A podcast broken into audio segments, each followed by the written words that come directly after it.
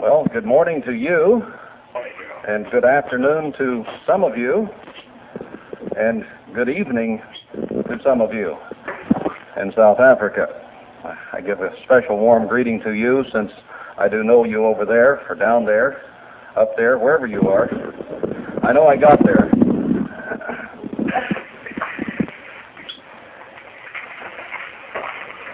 Pull it up. Right under my. Okay. If you can't hear me now. In the series I've been doing on the exclusivity of the church, we have meticulously seen that the church is the Zion and Jerusalem of the end time. I will conclude the series tomorrow, the subject of the new heavens and the new earth.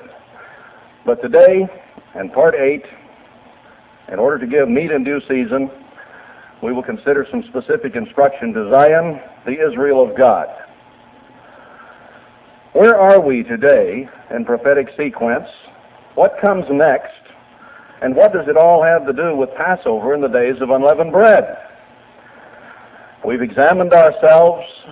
We've been working at putting sin out now for almost seven days. Is all this examination, all this fighting of sin and carnal nature worth the effort? Can we actually make it? Is this all in futility? Is it in vain? Are we striving after wind? Or is it going to work? Matthew 25, 5 says they all slumbered and slept. I suppose that is probably one of the most oft-quoted scriptures of the past 12 years. I don't know whether it's in the top 10 or not, but it's probably very close. I did. You did. They all slumbered and slept. However, this is not the only warning. Let's look at some scriptures that have the words sleep, awake, and arise in them. We just heard arise as being charged in the New Testament in one place in Richard's sermonette. I don't, I didn't check the Hebrew on the ones I'll use, but uh, perhaps it means the same thing. But this seems to be a perennial problem in the church. So I want to begin in Romans 13 and verse 10. Love works no ill to his neighbor, therefore love is the fulfilling of the law. And that, knowing the time, that now it is high time to awake out of sleep, for now is our salvation nearer than when we believed. The night is far spent, the day is at hand. Let us therefore cast off the works of darkness and let us put on the armor of light. So if we feel that the end is near, that our salvation is near, this is the desired activity. And that's what the days of unleavened bread are all about. Let us walk honestly, as in the day, not in rioting and drunkenness, not in chambering and wantonness, not in strife and envying, but put you on the Lord Jesus Christ, and make not provision for the flesh to fulfill the lust thereof. And very frequently, we might wish to do something, and we provide a way, a justification, a means for our human nature to take over, to take charge, to direct our lives. It is amazing the excuses I've heard over the years for certain activities that people have done. We won't take time to go into all those. I don't remember them all, but I come up with some of my own sometimes that uh, work pretty good. Now let's go to 1 Corinthians 15. 1 Corinthians 15 and begin in verse 13.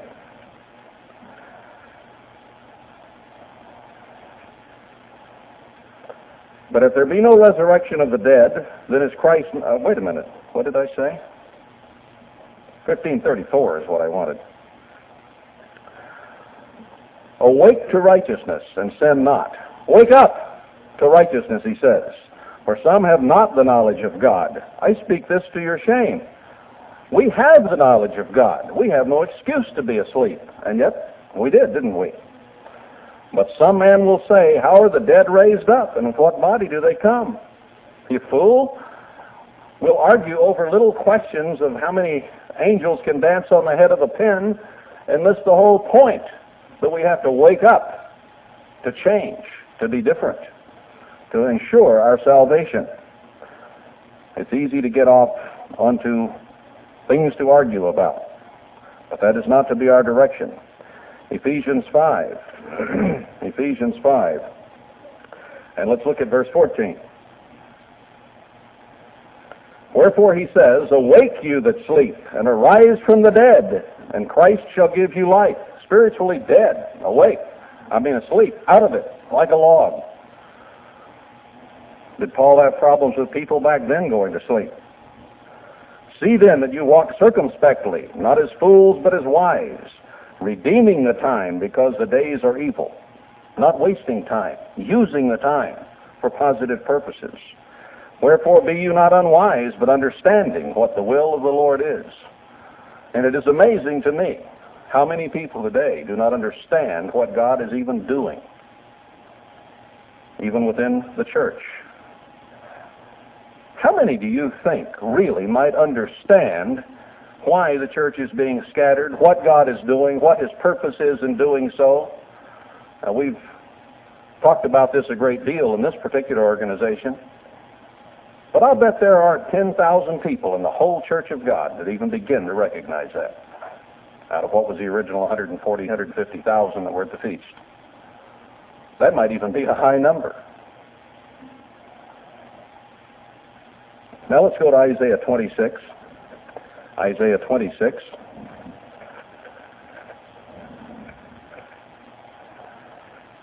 And beginning in verse 17, Isaiah 26, 17.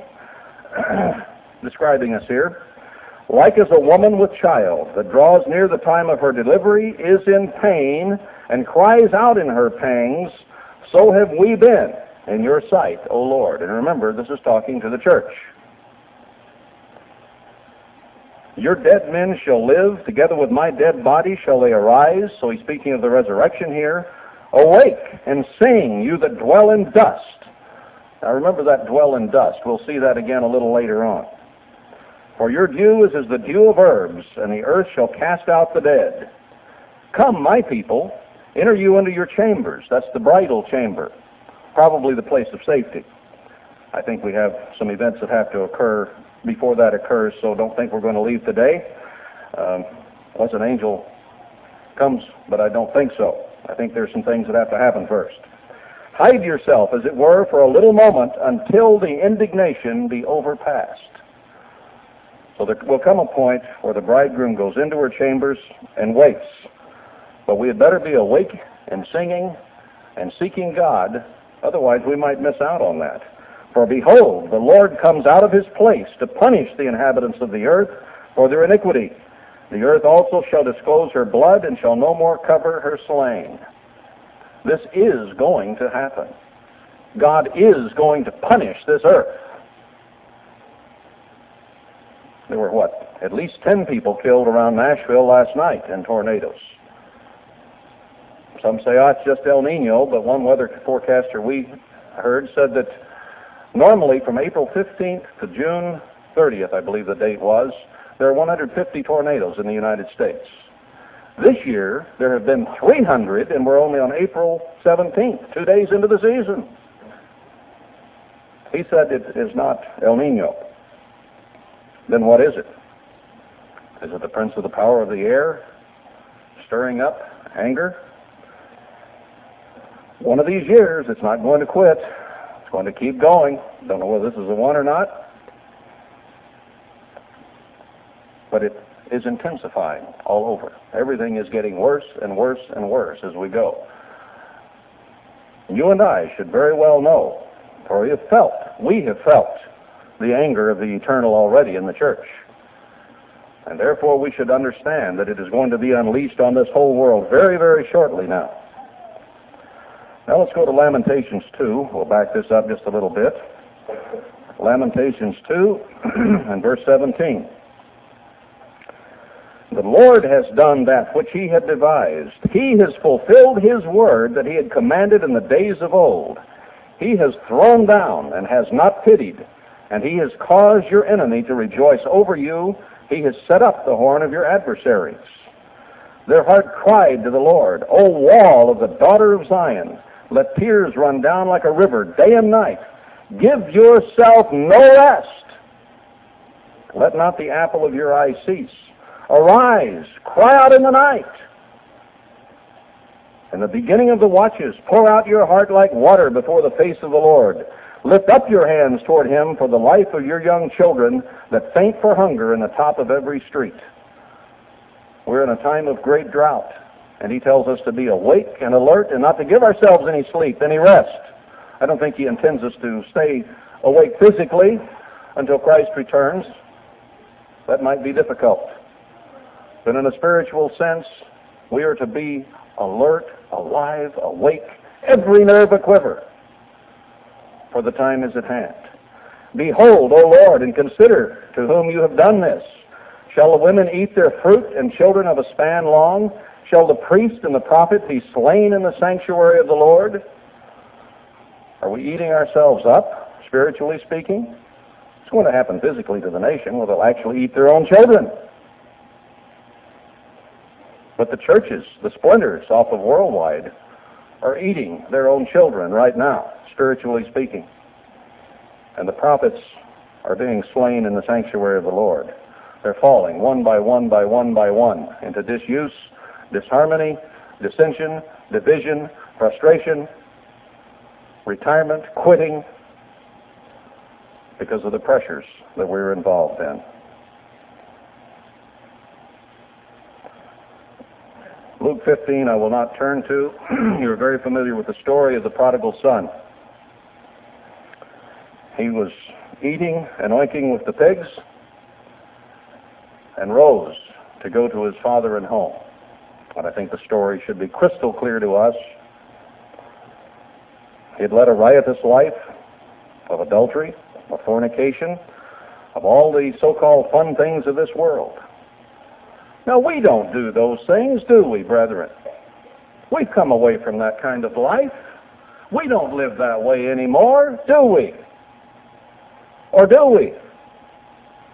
Do we do it vicariously? At the movie houses? And on our television sets? Maybe we need to take a long look at some of these things. And the what I used to call mindless sitcoms you watch it parade across your television set at night, they have constant fornication, adultery, homosexuality is being promoted very big now on the sitcoms and the movies. Can we sit there and call that entertainment? Does God look upon it as entertaining? And you say, well, yeah, but it's just a little bit, and then they do something else, and it's just a little more, and they do something else. So, you know, you just sort of have to overlook that. Now, what if we gave you a package of doctrine that was pretty much okay, except for say, a little blip here and there? You know, you don't really have to keep the Sabbath, and maybe there's a Trinity, and you know, just things like that. Just know no problem. How does God look at it? What did he do to Sodom and Gomorrah? Wiped them out completely. And he is going to wipe this world out. Are we going with it? Now wait, girl, let's have some balance here. You know, don't don't don't, don't get to my vicarious sins. These are the days to put sin out. I've had to do some assessing in these last seven days. And this boy is going to get control of that television one way or another. I have a 12 gauge. I, may be forced. or a yard sale one, I don't know. Now you say, well, it's just kind of funny, and they tell these fruity jokes. Is it funny when they're representing homosexuality, sodomy, and lesbianism is good? Is that funny, brethren? Can we listen to those comedians talk about it and chuckle about fairy stories? It's an abomination before God. Why is the church still scattering? Why isn't it over? Why isn't it stopped? Why is it intensifying? Because of you and me. Because we haven't gotten the picture yet. It's going to continue. It's going to get worse until God sees enough humble, contrite, meek people seeking Him with all their hearts. I don't think for a minute, or didn't at the time, last Pentecost when we talked about Joel and healing and turning to God with our whole hearts, that we would suddenly do that because of one fast. It takes time. Human beings change slowly, but we're running out of time. This world is not going to last long. The economies of Asia are about to collapse. America is not far behind it. There are a lot of dynamics working. Time is short, and we must redeem it. How deeply do we examine our lives? How serious do we get about this? The prodigal son, when he was eating at the trough, finally got serious about it. Proverbs 6. Proverbs 6. And let's begin in verse 4. Give not sleep to your eyes, nor slumber to your eyelids. Now go to verse 9. How long will you sleep, O sluggard? When will you arise out of your sleep? Yet a little sleep, a little slumber, a little folding of the hands to sleep. I'll overcome that tomorrow. We'll save that till next week. I'm not sure I ever really want to overcome that at all. Let's sweep on, shall we? Let's go to Isaiah 56. I'll take the heat off you for a minute and talk about preachers. Isaiah 56.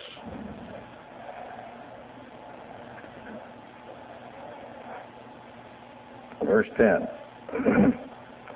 His watchmen are blind. Now we're talking about the ministry of the church of God, the greater church of God here. His watchmen are blind. Now if you're a watchman on a tower looking for foxes getting into the grapes, how much good will you do blind? They're all ignorant. They're all dumb dogs. They cannot bark sleeping, lying down, loving to slumber. This is the ministry we listen to. Is it any wonder we're sound asleep or not awake yet? Yes, they are greedy dogs which can never have enough.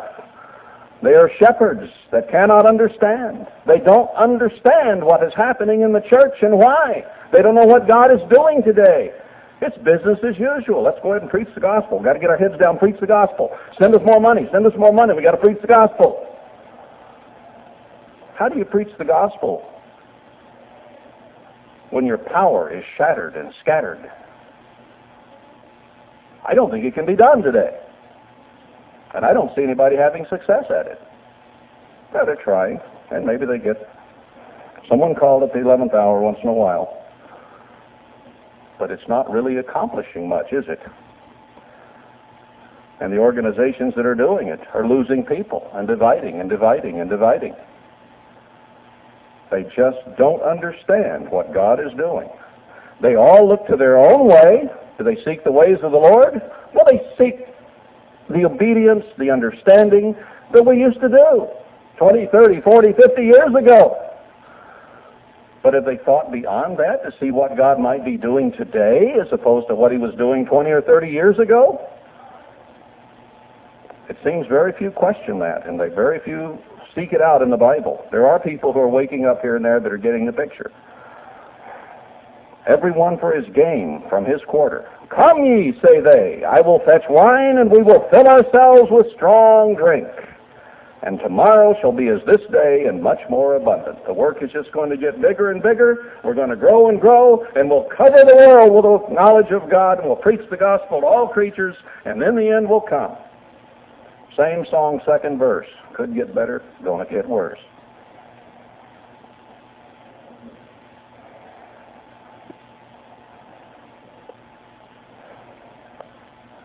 We're trying to wake up in this organization.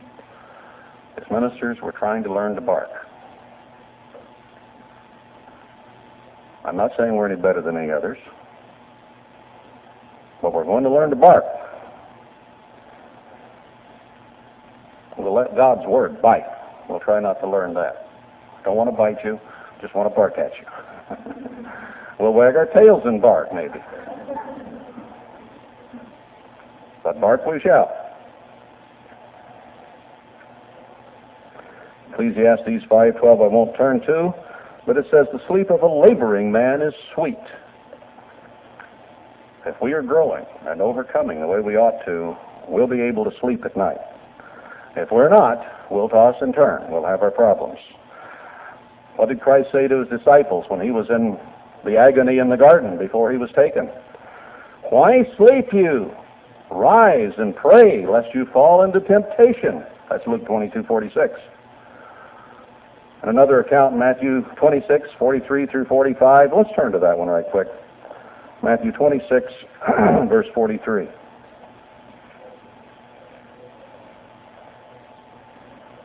And he came and found them asleep again, for their eyes were heavy. And he left them and went away again and prayed the third time, saying the same words. Three warnings. Three times he warned them. Wake up, pray. Ever notice warnings often come in threes? And he left them and went away and prayed again the third time, saying the same words. Then comes he to the disciples and said to them, Sleep on now, take your rest. The hour is at hand. The Son of Man is betrayed to the hands of sinners.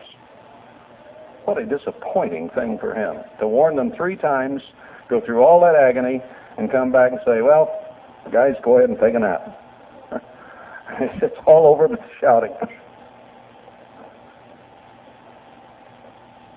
These guys ultimately are going to be part of the bride of Christ. And once they woke up, once they were filled with His Spirit, they made some changes. That's the encouraging part of this. We can too. It can be done.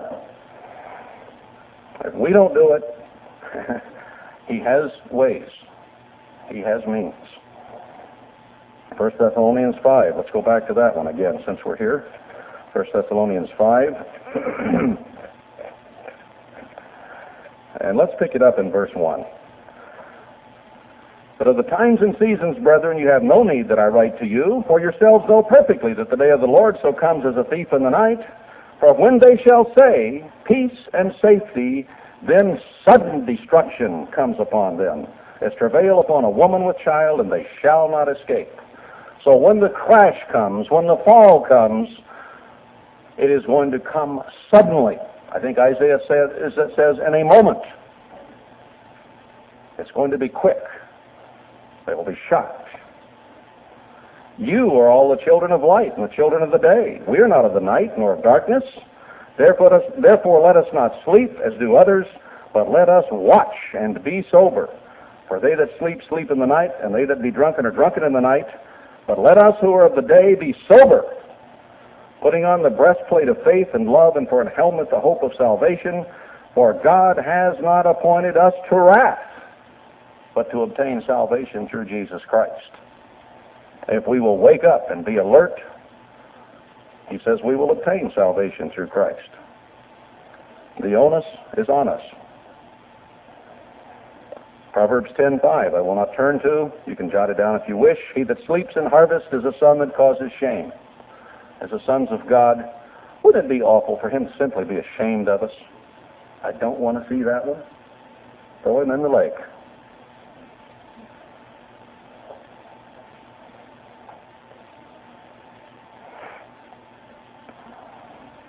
Mark, Mark 13. In this section, I'll turn to one more. There's a lot in here, isn't there? I, I just picked up a few. You go through the concordance, and there are just zillions of them. That's a bit of an exaggeration, but you get the point. There's a lot of this. 1332. But of that day and that hour no man knows, not the angels which are in heaven, neither the Son, but the Father. So if you don't know, relax. Now let's go on to another scripture. Now wait a minute. Let's read a little more. Take you heed, Watch and pray, for you know not when the time is. And he did it that way on purpose to keep us moving. No matter how many times we hear wolf, wolf, we're not to relax. I've been out in the woods a lot in my life, and I've looked for wolves and looked for wolves and looked for wolves. Couldn't find any wolves. Years I looked for wolves. One day I looked up, there were wolves. Right there, in my eyesight. I had to go to Alaska to find them, but then it happened fairly often. There were wolves around. So all this wolf wolf business that I thought was baloney turned out not so phony. Watch you therefore, for you know not when the master of the house comes, at even or at midnight or at the cock crowing or in the morning. Lest coming suddenly, there's that word again, he finds you sleeping. And what I say to you, I say unto all, watch. It's coming suddenly. We have to recognize the signs. We have to see it coming. The world is going to be taken and blindsided. Just as we were spiritually blindsided, weren't we? Suddenly, that which we had been so stable, so strong for so long, crashed around our ears. And it's about to happen to the world. Song of Songs is another good story, which I won't go back and turn to. We're all pretty familiar with it. But remember the, the dream where the bride, the girl, was lying in bed. She's already all had her shoes off and all tuckied. And the bridegroom comes and knocks on the door. And she says, Oh, you get it, honey. oh, I don't want to get up. I get cold. And he looked through the lattice, and while she fooled around and did not respond to her proposed husband, he left. And then she says, Oh no, I blew it again. So she jumps up and gets her clothes off and goes running out into the city streets. And the watchmen find her and they beat her up because she did not respond in time. That's talking about the bride of Christ. Us. All slumbered and slept. I said warnings come in three. Whoa, whoa, whoa, as in Revelation. We won't even turn to that one. Let's look at Lot for a moment. He was sitting in the gate the worst culture on earth. A city in which apparently every man except, hey, him and maybe his son-in-laws were homosexuals. But he sat in the gate. He was comfy there. Now, Lot, the Bible says, was a just man. But even a just man got comfortable with all that perversion around him. And when the angel came and said, Get out, three times he had to be warned to get out of there. And then he even argued about where to go. He wanted to go to Zoar, which means little town, thinking that would be okay. The angel told him to go to the mountains. Well, something might get me up there.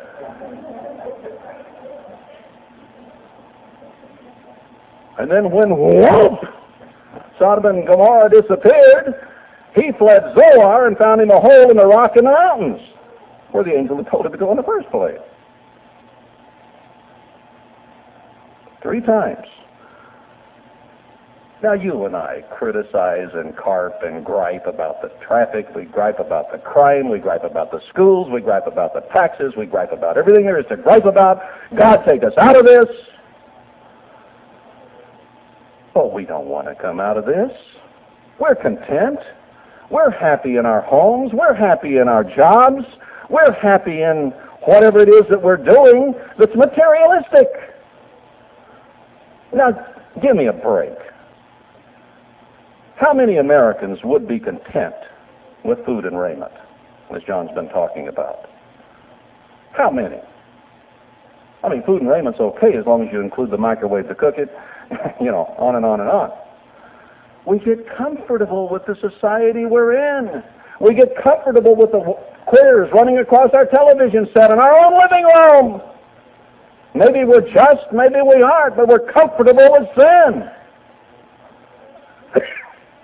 what does it take to make us put it out?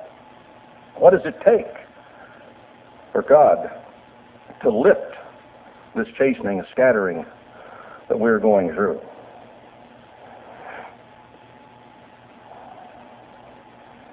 We might even remember not to forget Lot's wife. Even in actually finally getting up and walking out, she looked whimsically back at that beloved place that she had just left, which was the worst sinful place probably that has ever existed. We're pretty stubborn, aren't we? It's pretty hard for us to turn loose of the things of this world, isn't it? Seven days we've been working at it now, and even got a head start on it as we examined ourselves ahead of time. Could I see the hands of those who made it? You're out of sin. Plumb out. I'll take mine down in a hurry. I was just asking for yours. I wasn't. No, we still have a ways to go. We're going to see another set of threes here. Let's look at some specifics. And I want to pick it up in Isaiah 50. Isaiah 50.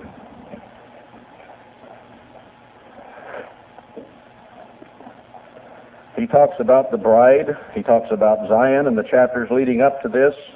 It appears millennial in many respects, and perhaps it has some millennial applications.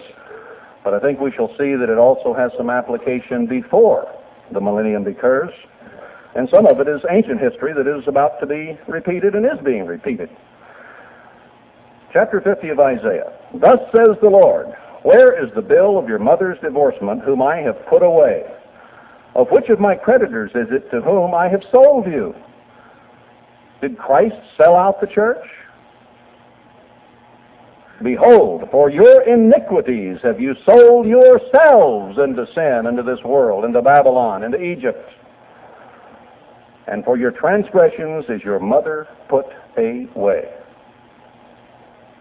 God has put Worldwide Church of God away. He has divorced her. He no longer claims her as his own because she has played the harlot and gone into paganism so deeply. I don't see how she can come out in this day and age.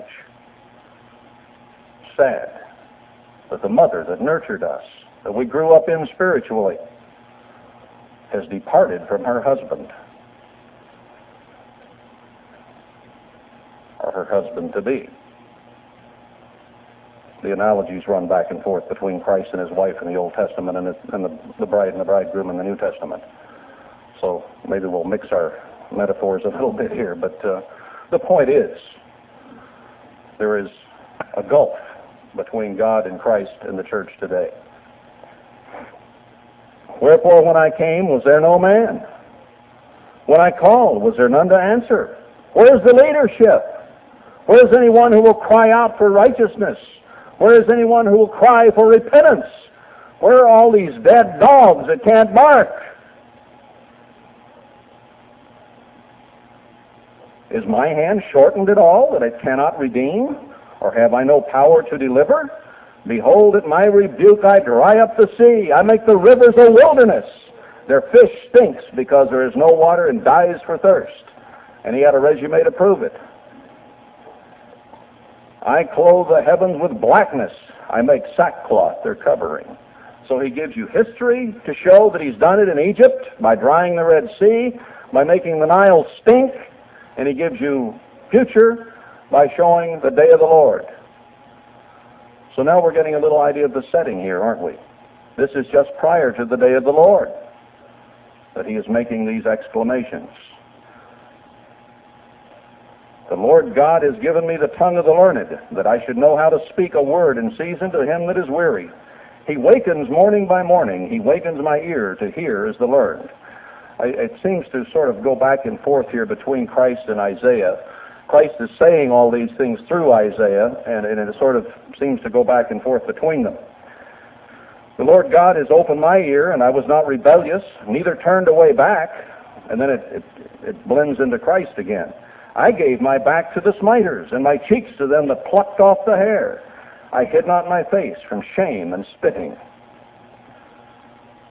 We read this at Passover sometimes. That's the setting here. For the Lord God will help me, therefore shall I not be confounded. Therefore have I set my face like flint, and I know that I shall not be ashamed. And Christ fulfilled that. He stood staunchly and strongly and sinless and pure and clean as he was killed for you and me. He despised the shame, Paul says in Hebrews.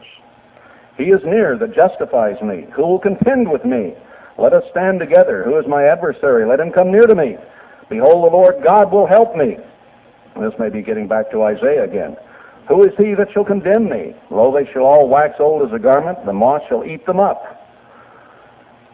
And as we shall see in the context, this could even be going into types of Christ in the end times, such as Zerubbabel. I think that'll become apparent as we get into this. Behold, all you that kindle a fire, that compass yourselves about with sparks, walk in the light of your fire, and in the sparks that you have kindled. Now God says, all right, you think you're so bright? Walk in the light of your own fire. Where are you going to get? This shall you have of my hand. You shall lie down in sorrow. We have to put our own little fire of pride and vanity out and meekly, humbly walk before God in the light of His fire, in the light of His face not in our own pride and vanity. Someone was just telling me just before the service started of a great division that occurred in one of the churches of God. And all the men around the table at the conference would not, not one would admit he was wrong about anything. But that pride and vanity and human nature rose up, and they would rather split the church than admit they were wrong about anything. Who cares about the people? I've got face to save here. Talk about dumb, ignorant dogs that don't know what's going on. I have to get rid of that kind of pride. You have to get rid of that kind of pride. I'm not just standing here condemning them. We all have it. The hardest thing it is for a man to do is admit he's wrong. I've heard that since I was a little child from Herbert W. Armstrong over and over and over again. You know what? I've come to believe the man. Boy, it's hard not to walk in our own fire. But he says he'll bring us down if we do.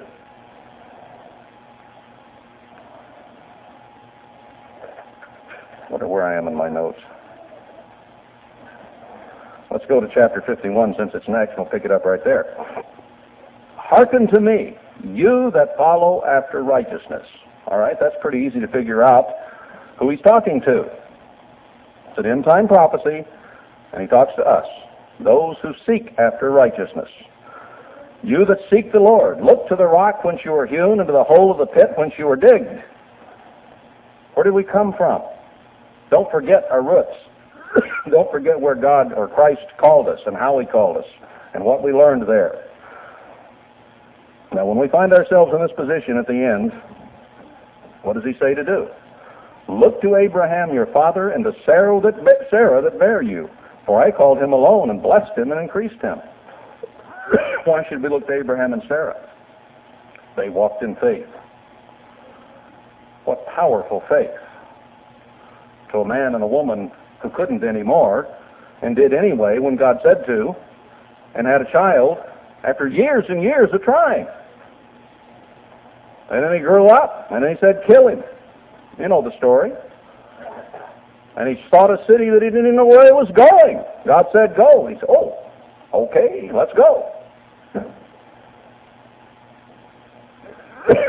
Personally and individually, I like a little more direction than that. You know? It's hard to say, well, why don't you go, Darryl? I've had that said to me before. I've even had people tell me where to go. I don't always do everything I'm told, but but God just said go, and so Abraham starts trucking on. I don't even know where I'm headed. Anybody got a road map? No. Faith is number two on the list, isn't it? Faith, hope, and love. I guess it's number one on the list, but it's inverted list. So we need faith and we need hope, and I hope before we're done today we'll have hope because the scriptures are full of hope. So he says, You who seek righteousness just before the dark day of the Lord, look to Abraham. Verse 3 For the Lord shall comfort Zion. He will comfort all her waste places. We got a lot of waste places in the church, don't we? This is going to turn around. It's not going to be scattered forever. It's going to be scattered until there's nothing left, and then it's going to be turned around. Not one stone will be left on top of another, he says. And he will make her wilderness like Eden, and her desert like the garden of the Lord. Joy and gladness shall be found therein, thanksgiving and the voice of melody. Won't that be a welcome relief when God turns this thing around and the church is united again? We'll see that that's going to happen here before we're done. Isn't just talking about the millennium. It is, but that's not all. Hearken to me, my people. Give ear to me, O my nation. For a law shall proceed from me, and I will make my judgment to rest for a light of the people. My righteousness is near. See, that's not millennium yet, because his righteousness will be here once he's here. This is before he's here because it's near. My salvation is gone forth, and my arm shall judge the people. The isles shall wait upon me, and on my arm shall they trust. Lift up your eyes to the heavens, and look upon the earth beneath. All right, let's observe something, he says. Look up, look down. For the heavens shall vanish away like smoke, and the earth shall wax old like a garment. And they that dwell therein shall die in like manner, but my salvation shall be forever, and my righteousness shall not be abolished. So here again, we get a sense of the timing of this. Just before he suddenly sends destruction, and the heavens vanish away like smoke. Hearken to me, you that know righteousness. He's been talking to Zion. He won't have to tell us, hearken to me. And if after the, a moment, the twinkling of an eye, we're raised to meet him in the clouds, we will have already hearkened and we will have already been raised. So this is a time when that has not yet occurred. And the context is about Zion the church. Now, verse 9. Awake! Awake! Put on strength, O arm of the Lord. Awake, as in the ancient days and the generations of old. Are you not it that has cut Rahab and wounded the dragon? Now, this is a cry for Christ to awake. Arm, strength of the Lord. He's the one that cut Rahab. Commentaries say Rahab is a type of Egypt here and wounded the dragon. They figure that was the crocodiles in the Nile. And the context does indicate that because he says, Are you not it which has dried the sea, the waters of the great deep, that has made the depths of the sea a way for the ransom to pass over? So that's the context, is going back to Egypt. And he says, Do this same kind of work again. We're going to see incredible, incredible miracles before the return of Christ. Because he will do the same works of old. Now, perhaps it's a warning as well to the leadership. Perhaps there's Zerubbabel, who is a type of Christ, who also has work to do, and we'll see that as we go along here. But now I'll quote a couple of scriptures to you. Isaiah 33:10. I won't turn to these for sake of time. He says, "Now will I rise," says the Lord. "Now will I be exalted. Now will I lift up myself." So he's been sitting watching this, directing this, but he's going to get up and go to work says so in Psalm 119, 126. It is time for you, O Lord, to work, for they have voided your law. That puts it now. The church has voided the law of God. And it's time for him to go to work to chasten and to punish. Zechariah 2.13, Be silent, O all flesh, before the Lord, for he is raised up out of his holy habitation. He is going to work.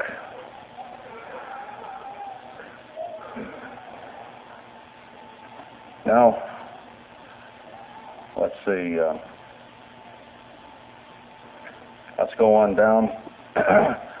Verse 16, And I have put my words in your mouth, and I have covered you in the shadow of my hand, that I may plant the heavens and lay the foundations of the earth, and say unto Zion, You are my people. So he told Isaiah to say to my people, You are my people. The prophecy is for us. Isaiah was talking to us. Now notice verse 17. Awake! Awake! Same thing we read back here. To Christ specifically, and maybe to a type of Christ, as we'll see again. Now who is he talking to? Awake, awake, stand up, O Jerusalem, the church, which have drunk at the hand of the Lord the cup of his fury. You have drunken the dregs of the cup of trembling and wrung them out. Have we been drinking at the hand of the cup of God's fury in the church as He's chastened us for our Laodiceanism, spewing us out of His mouth? We've seen that in multitudes of scriptures to show what God is doing. All right, so this is talking about us who are having this problem. 18 shows it even clearer. There is none to guide her among all the sons whom she has brought forth. Of all those who came into the church in all those years of the broadcast and television and plain truth, out of all those who came and were converted, or came and weren't converted, or came and whatever they did, none not one leader stands out to guide Zion where she needs to go. None of her sons. Neither is there any that takes her by the hand of all the sons that she has brought up. These two things are come to you. Who shall be sorry for you? Desolation and destruction and the famine and the sword. By whom shall I comfort you? We've talked about Ezekiel 5 happening to the church, then to the world. Zechariah 12 ties it directly to the church. You don't even have to have a reach if you go back to Zechariah 12. I'll turn back there quickly and we'll hit that just for a moment. Zechariah 12.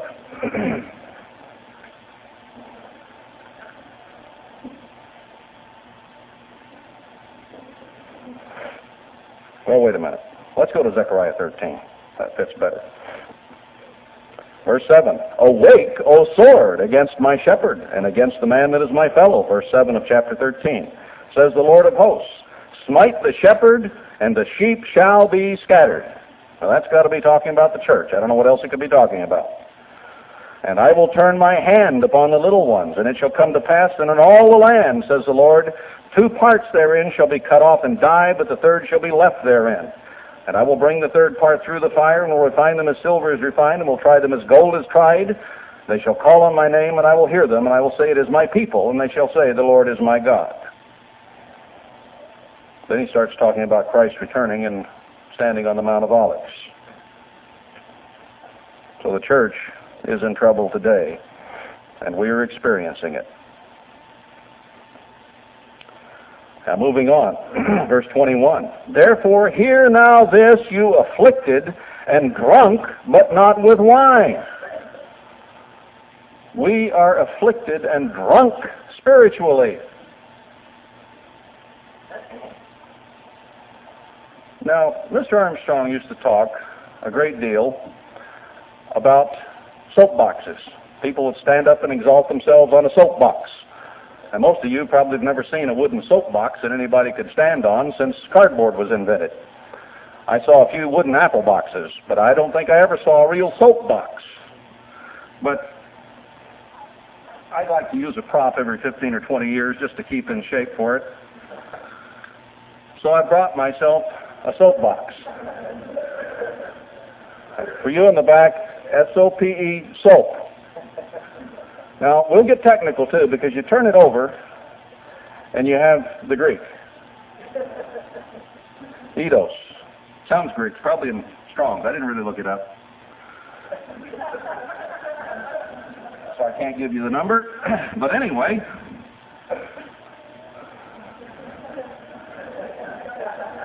since the days of unleavened bread are almost over, I think I can exalt myself a bit.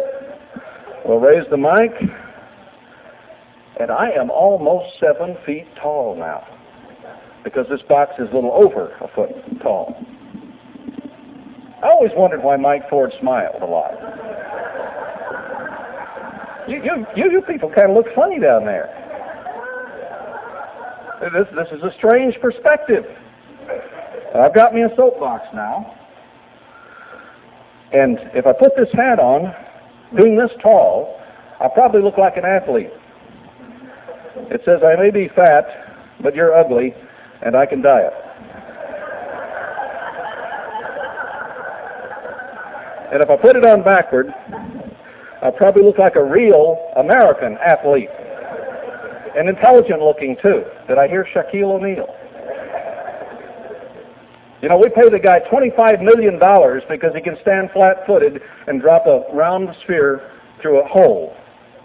And two or three times a game, he can jump a foot off the ground and slam it through that hole. About half the time he misses, but hey, what's 25 million? Plus endorsements, maybe 50 million a year. Maybe that didn't quite fit. Michael Jordan, little little tall for Michael, but he hits it over 50% away, and he can do it for quite a ways away. He doesn't have to stand right under the basket. Now, that I'm exalted and handsome and athletic looking, I want to propose a little game. Now, I'm going to represent the Philadelphia 76ers. Let's make it 70-70ers because that's two times perfect. So we'll just add a digit to Philadelphia 76ers. And we're going to play you, and let's just call you the Los Angeles Lay, the Los Angeles Laodiceans. How does that sound? Let's just include everybody, not just Los Angeles, but us Philadelphians are going to take on the rest of you. Because you're all Laodiceans but us.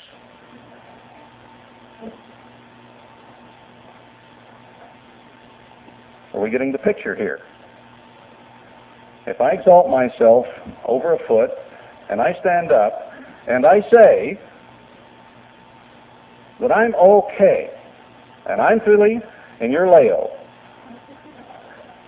what does that make me? It makes me spiritually rich and increased with goods, doesn't it?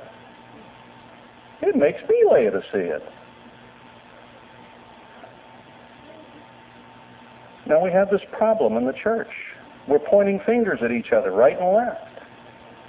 Because everybody wants to be Philadelphians. Not only do they want to be Philadelphians, they don't want to just be the elect, they want to be the very elect. And I'll bet there's an innumerable bunch of churches, groups, and peoples, individuals, who have said, we are the Philadelphians, the rest of you are Laodiceans. Now let's add a little drunk to this. Because he says we're all drunk. There were about some of the Bricket Wood students one year who went down to Hyde Park there in London, and the drunks would get up on soapboxes and they would preach to whoever walked by. And there was this one fellow who kept saying, I got something better than the cross. Yeah, than the cross. Some people stop. Oh, got to listen to this. This drunk might know what he's talking about. I got something than the cross. It's a double cross. And brethren, that's what we do. If we claim that we are religiously and spiritually more superior than anyone else, we are all, have all been Laodicean and asleep. And we must wake up. Now, those of you on the telephone lines have to imagine what a wonderful spectacle I've been here, but uh, I'm going to dismount tuck my soapbox away and throw my athletic hat away and get back down to being a little old me. Because that's all any of us are. But he says we're drunk spiritually. Did you ever see a bunch of drunks marching in precise formation? They ain't going to go over here. You're going to go over there. When we come back, we'll hit each other. And it reminds me of reading the journal, that publication. Because everybody has got his poison pen out pointing the fingers. They can't agree about anything and they fight in words. Because everybody leans to his own understanding. And it's such a confusing thing that everybody has to be right. And if you write something for the journal, which I've never done and probably never will, you're going to get a thousand letters back, or you're going to get letters to the editor that just take apart everything you said. And it's just not the kind of field that I wish to do battle in. I'm not trying to knock the, the journal, uh, lest it get back may cut off my subscription because I did subscribe uh, recently just to get an idea of sort of what's going on. But I don't read all that stuff. I sort of glance through it and sort of pick up the news to see if I'm right or wrong when I tell you the church is still scattering and still dividing and is still full of pride and selfishness and vanity. And lo and behold, after two issues, I think I'm still right. I think the scriptures are still right.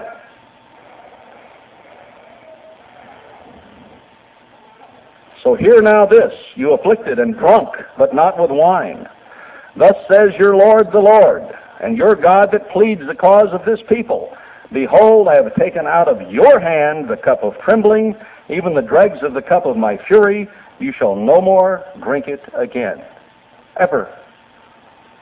It is not long now, brethren, until God is going to take this cup of trembling and chastening and horror out of our hand and give it to those who have persecuted us both spiritually and who are about to persecute us physically. Because those who have persecuted us religiously for continuing to obey God are probably going to go right into tribulation. The last three and a half years of the great, or the tribulation.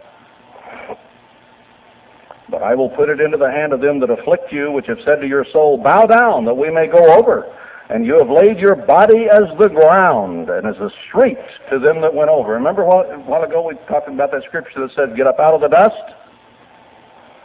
We've been warned here. Christ is to arise. He is to wake up. He is going to start his work. Then he warns us in verse 17. And he says, get up off the ground. You've been walked on. We have been walked on by Babylon all these years. We've bowed to their wishes. We've bowed to their will. We've partaken of their entertainment. We've partaken of their greedy, materialistic approach to life. We've been part and parcel with them. We haven't resisted. We just let them walk on us, and we've just bowed down in the dust. What's God been doing? He's been kicking our behinds as we lay in the dust, saying, Get up! Now, chapter 52. Awake! Awake! Put on your strength, O Zion. Don't lay in the dust anymore, brethren. We can't do this. Put on your beautiful garments, O Jerusalem, the holy city, speaking to us. For henceforth there shall no more come to you the uncircumcised and the unclean I'm not going to put up with this anymore. I am going to purify. I'm going to make holy. I am like a refiner's fire, he says. Shake yourself from the dust. Arise and sit down. Now, what does that mean? You've been laying in the dust, it said in verse 23, and now it says, arise and sit down. So we're going to keep sitting in the dust? Barnes notes says the Hebrew does not in, indicate that at all. But that it says, get up out of the dust and sit on your exalted chair, O Zion. Get ready to rule. Get ready. Be ready to right, judge righteous judgment.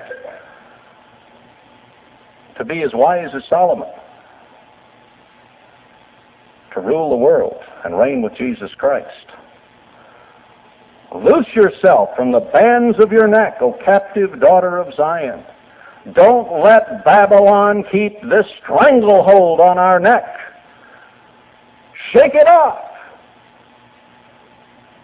Now, what's he talking about specifically? I guess you have to answer that. What parts of you does Babylon have hold on? Is it your neck? Is it your nose? Is it your chin? Is it your tongue? Is it your ankle or your feet? How does Babylon have its hold on you? Is your brain? How does he have a hold on the church? For thus says the Lord, you have sold yourselves for nothing. We think Esau was bad. You've sold yourselves for nothing. And you shall be redeemed without money. Here's the redeemed. Revelation 14, 3 through 4. We are the redeemed. We'll be redeemed without money. For thus says the Lord God, my people, excuse me, went down aforetime into Egypt to sojourn there, and the Assyrian oppressed them without cause. Now, this verse just tears the commentators apart. How did they go down into Egypt, and how did the Assyrian oppress them without cause? They have trouble with that because the Assyrian wasn't involved in Egypt, and there was no type there at all, even between the Assyrian and the Egyptian. But I think when you're talking to the church, it should become fairly obvious to us. Worldwide Church of God went back into Egypt. And a type of the Assyrian arose in the church who set out to destroy everything godly that had been built. And pretty much accomplished it, except those few who escaped and who are still struggling. And it was without cause, wasn't it? in one sense. That is, we didn't deserve to be given all that bad doctrine. Now, we deserve to be chastened. We deserve to be punished for our sins. But we didn't really deserve that. Satan just dumped that on us through the Assyrian. Now, God also uses the Assyrian to punish for our national sins and our personal sins. There's no doubt about it. But that's the part that really, I guess, we didn't deserve if that's if I'm looking at this correctly, as we didn't deserve that doctrine. Now therefore, what have I here, says the Lord, that my people is taken away for nothing? They that rule over them make them to howl. Boy, do we ever hear howling from the people as a ministry. The ministry makes the people to howl. They're hurting, they're suffering, and they're blaming the ministry for their troubles. Now, the ministry is causing some trouble for people and has in the past, but you are responsible for your own sins and responsible for your own overcoming.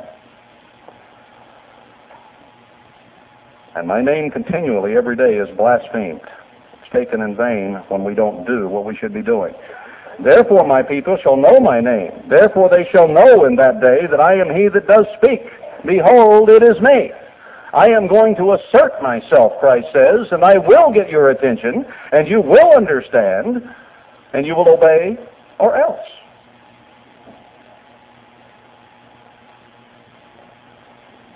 Now it changes. How beautiful upon the mountains are the feet of him, this is singular, that brings good tidings, that publishes peace, that brings good tidings of good, that publishes salvation, that says unto Zion, Your God reigns. Here's someone who comes in verse 6 who does four things. this is someone we need to be attuned to, be watching for, and listening for. Someone who publishes or proclaims peace. When does God promise peace? Go to the book of Haggai. It talks about rebuilding the church, building the latter temple, and he says, There will I bring peace. Zechariah 11 talks about scattering of the churches, and it talks about grace and unity being broken in the church. Beauty and bands, or grace and unity, will be broken, but then they will be rejoined. They will be brought back together, he says.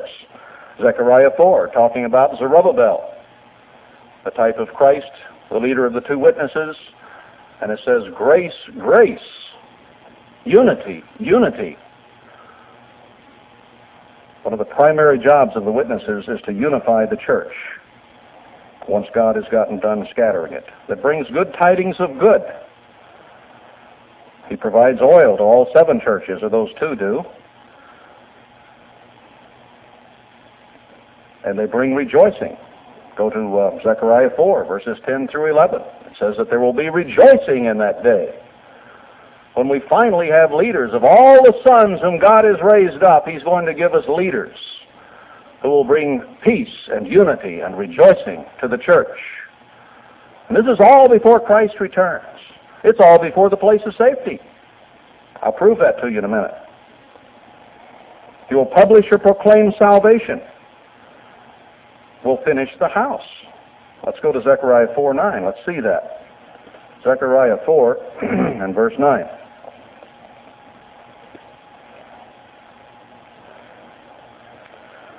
The hands of Zerubbabel have laid the foundation of this house. His hands shall also finish it. And you shall not, you shall know that the Lord of hosts has sent me to you. For who has despised the day of small things, for they shall rejoice and shall see the plummet in the hand of Zerubbabel with those seven they are the eyes of the Lord. And it talks about a little later on those two providing oil to all seven churches here in verses 12 and 13. And it says they are the two anointed ones of the whole earth in Revelation 11. So this all happens before the return of Christ, that rejoicing will return to the church. And that, we will see, is before the place of safety ever even occurs.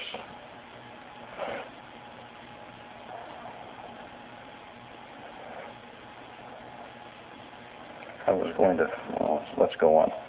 Um, the fourth thing is tell Zion there is one God who is sovereign over all. That's the thing that we have to, that the world has to understand. It's something the church has to understand. That there's only one God in the universe. The God of pride, the God of self, the God of commerce doesn't count. And the gods of commerce are going to be torn down. The beast is a financial and a political organization. And he says it will be knocked flat and all the merchants of the earth will mourn over it. There is one God. This God of science and technology is not it. It is the Lord God of hosts. Now, verse 8 of Isaiah 52. Your watchmen. They started out with him, singular. Now it goes to plural. Your watchmen shall lift up the voice. With the voice together shall they sing. For they shall see eye to eye when the Lord shall bring back, put back, gather Zion. So God is going to have two witnesses against this world and two leaders of the church who will stand forth out of all the sons of Zion.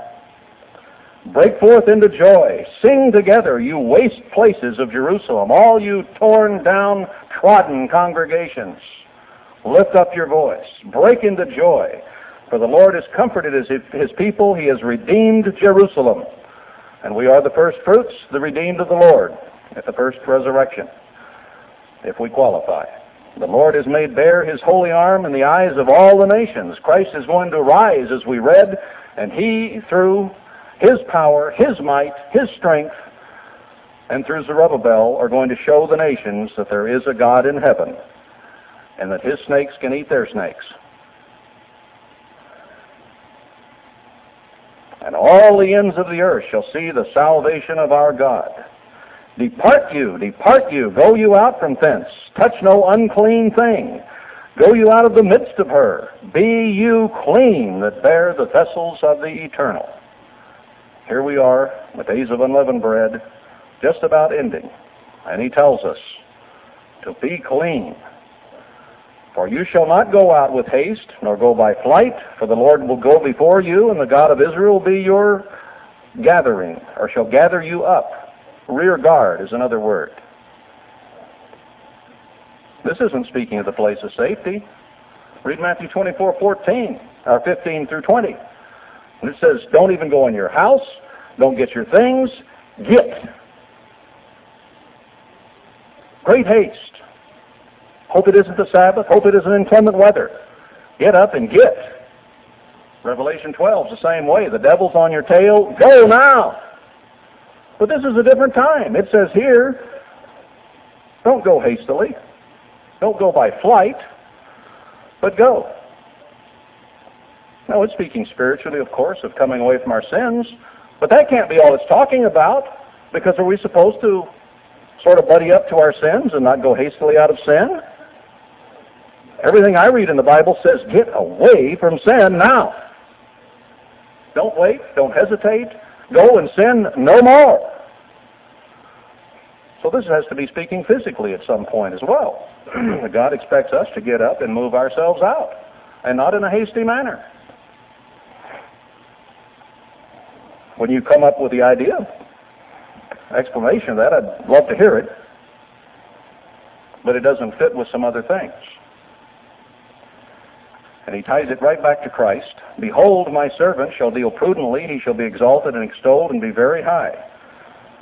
And then it goes right into the type of scriptures we read at Passover. We take this right out of the context and read it at Passover time because it's talking about Christ and his sacrifice. And he who can redeem us, he who can save us, he who died for us. But we have to leave it in the context of the rest of it. Because there is a step by step process through which Christ is working in the church. He's given us a warning, He gives us another warning, and then He gives us another warning right here, three of them, in Isaiah 51 and 52. Now let's tie this together a little bit and see what I mean by the church being raised up, put back together, solidified before the place of safety even occurs. You go to the book of Haggai,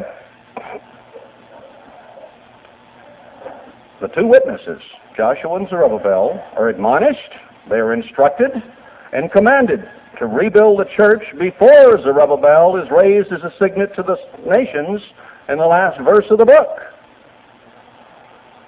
Build the church. That's the first job to be done. Once the scattering has occurred and humility reigns. Then it can be put back together and people won't fight.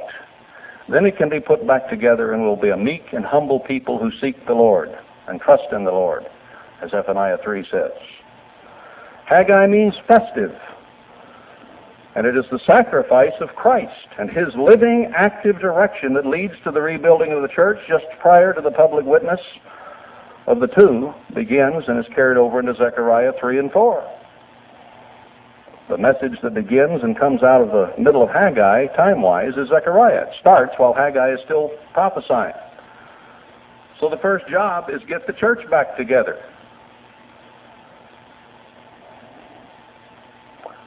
And won't it be a festive, joyous thing to see the scattering, destruction cease, and unity and grace return among the brethren? Never to be destroyed again, we already read. For this latter temple, constructed by the witnesses under Christ, will never be torn down and is going to carry through into the place of safety where the bride enters into her chamber and is, makes her final preparations until she meets her bridegroom. The timing of Haggai is just before the day of the Lord. Haggai 2.7, it says, At that time he will shake the heavens and the earth. So this is just prior to the time the shaking begins. When that shaking begins, it's time for the church then to go to a place of safety. But it does appear to me, from putting these scriptures together in the order in which the work of the witnesses, which we anticipate, I think soon, is to be done.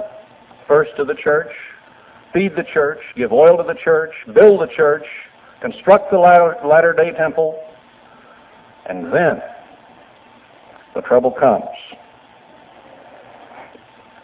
Maybe I'm not looking at this quite right, but I don't know what else to do with these scriptures otherwise. So maybe there's some thinking that still needs to be done. I don't know. I'm just reading what they are supposed to do and trying to see the sequence in Haggai and Zechariah of how it is to occur.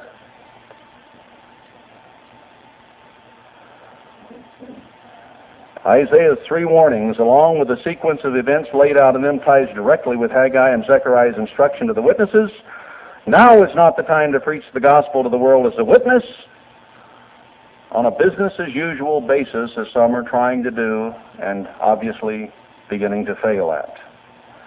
It is time to shake the bonds of Babylon off our necks, to rise out of the dust as individuals, and don our holy garments and prepare to rule. That is our job right now. Preparing the bride is the cry. Awake! As the scattering is finishing, God will put the cup of trembling in other hands and rebuild us, gather us, and put us together.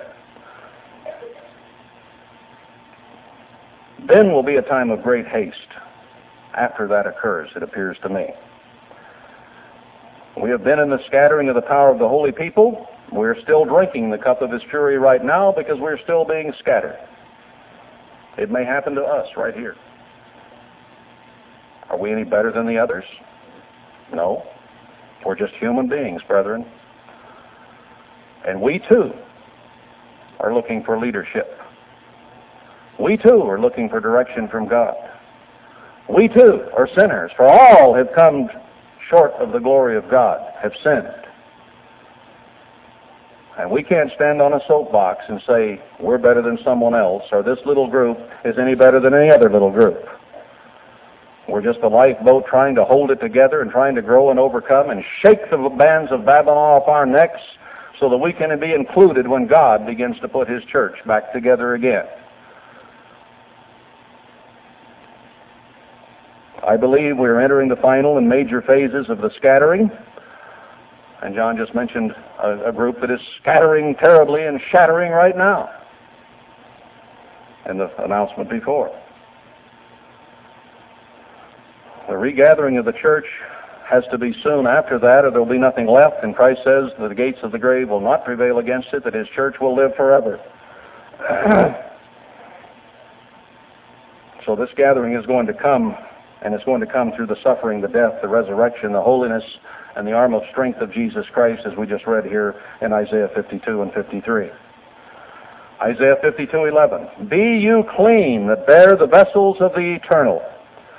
Peter phrased it in 1 Peter 1:15, "Be you holy as I am holy." And we are emphasizing that now on this last day of unleavened breads. Awake, awake, put on strength, O arm of the Lord. Awake, as in the ancient days, in the generations of old. Awake, awake, stand up, O Jerusalem, which is drunk at the hand of the Lord at the cup of his fury. Don't lay on the ground and snivel. Stand up! Awake, awake.